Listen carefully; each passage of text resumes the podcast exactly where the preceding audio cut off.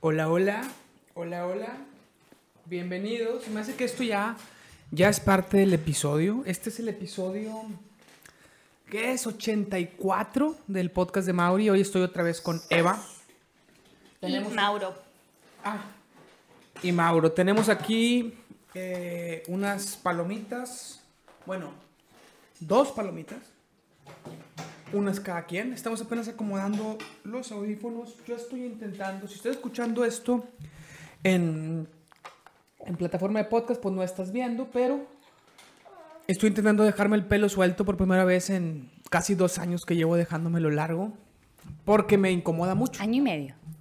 Casi. Ah, no, porque te lo dejaste desde antes de irnos a, Ajá. a- en mayo, ¿no? O sea, sí, sí lleva más de año y medio, pero todavía no lleva los dos años. Eh, ¿Qué más? A lo mejor voy a estar dando un poco la espalda hoy, Intenta no. ¿Por qué? porque así tranquilizo más a Mauro. Es que hoy por este primera vez estamos intentando... Sí, Qué inteligente eres. Sí, pues sí. Estamos intentando hacer un podcast con Mauro despierto. Porque Mauro tiene ya, eh, pues, tres, tres meses, tres cuartos. Sí, ya, en 10 días cumple... Menos. ¿Hoy ¿Estamos a 21? El 22. Ah. Menos de 10 días cumple 4 meses. Ya nos aguanta despierto un poco. Ya de repente convive. Los podcasts anteriores, que ya teníamos como 2, 3 semanas de no grabar. O el, el último no fue el de Mauro No da Tregua, ¿ah? porque ese fue No, Mauro No da Tregua fue el de 2.5, que las fue vacunas. cuando llevaba dos meses y medio. Luego fue las vacunas que llevaba casi 3. Fue hace un mes el último. No, pues tres, ¿no? Ah, no, No, casi las vacunas tres, fueron, tres. fueron fue, fue, fue cuando nos pusimos Sí. la influenza, no. Mira, se conectó Alejandro, el geek ya cambió, ya cambió de, ya cambió de user y ya es Alejandro el geek. ¿Por qué eres Alejandro el Geek? Pero tenía, sin, tenía, sin, tenía sin conectarse Alejandro como dos meses. Mm. Dice, dice Andrea ¿Por que es porque clases tenía o qué? mucha tarea. Pero que nos cuente él. ¿Por qué tienes otro alias ahora? Mm.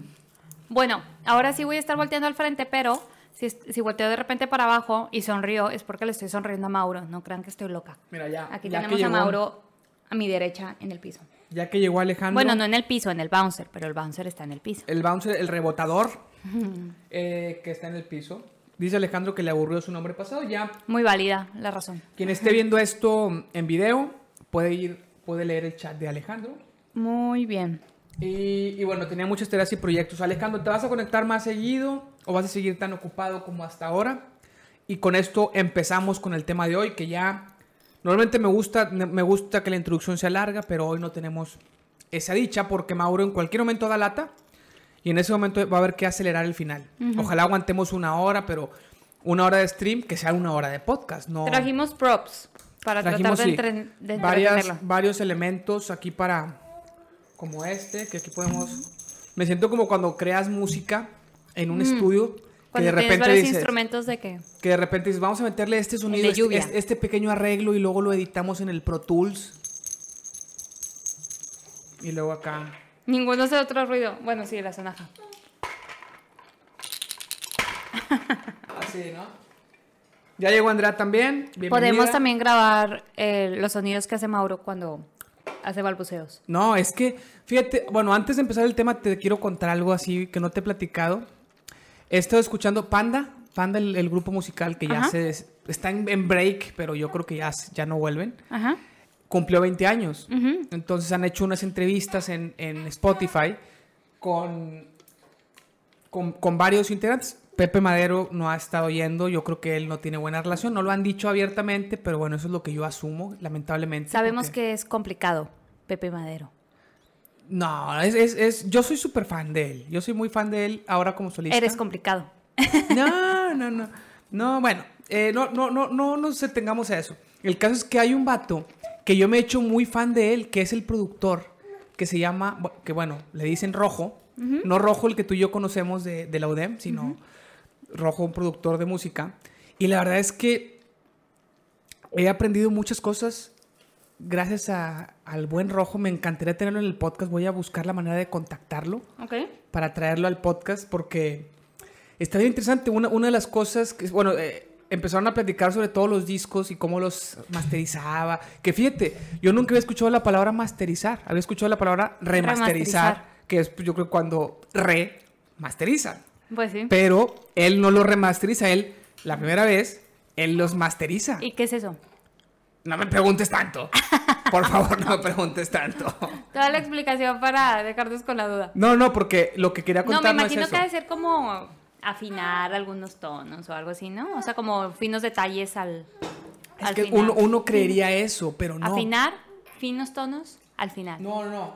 Uno creería eso, pero fíjate que no, Eva. Eh, lo que hace él es.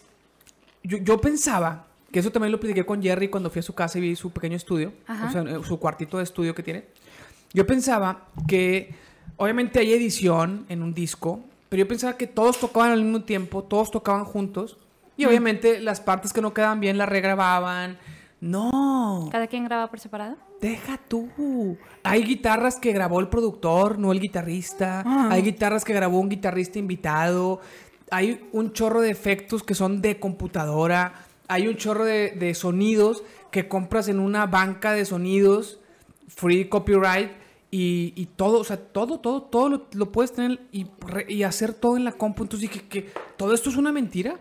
Inclusive, inclusive, los discos en vivo que graban, algunas partes, tú dices, bueno, eso yo, yo ya me lo imaginaba, ¿no? Partecitas de un concierto, partecitas de otro, este, y las pegan para que quede mejor. Pero aparte hay partes que regraban. Oye, es que esta parte en vivo no suena tan fuerte porque se opaca con los otros sonidos. Entonces, es- esta parte No de la batería la vamos a grabar en el estudio postproducción.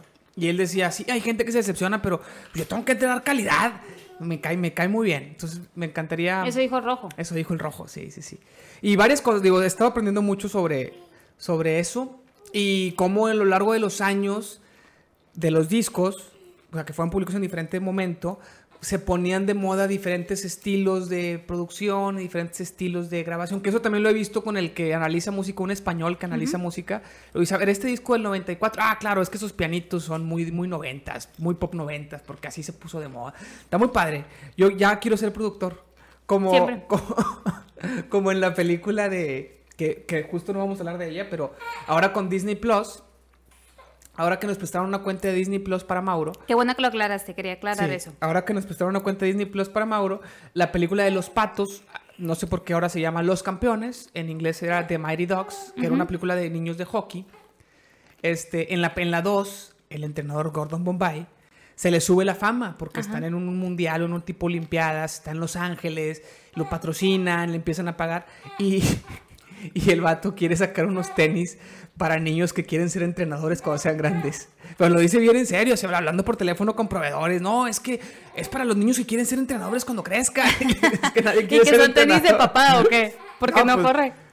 No, pues no dice nada. No, eran tenis deportivos. Para los niños que quieren ser entrenadores cuando crezcan. Entonces, me imagino así el rojo de que.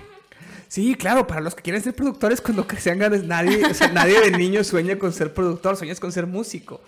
Pero bueno, muchos productores también son músicos. De hecho, muchas guitarras de algunos discos de, de Panda las grabó Rojo.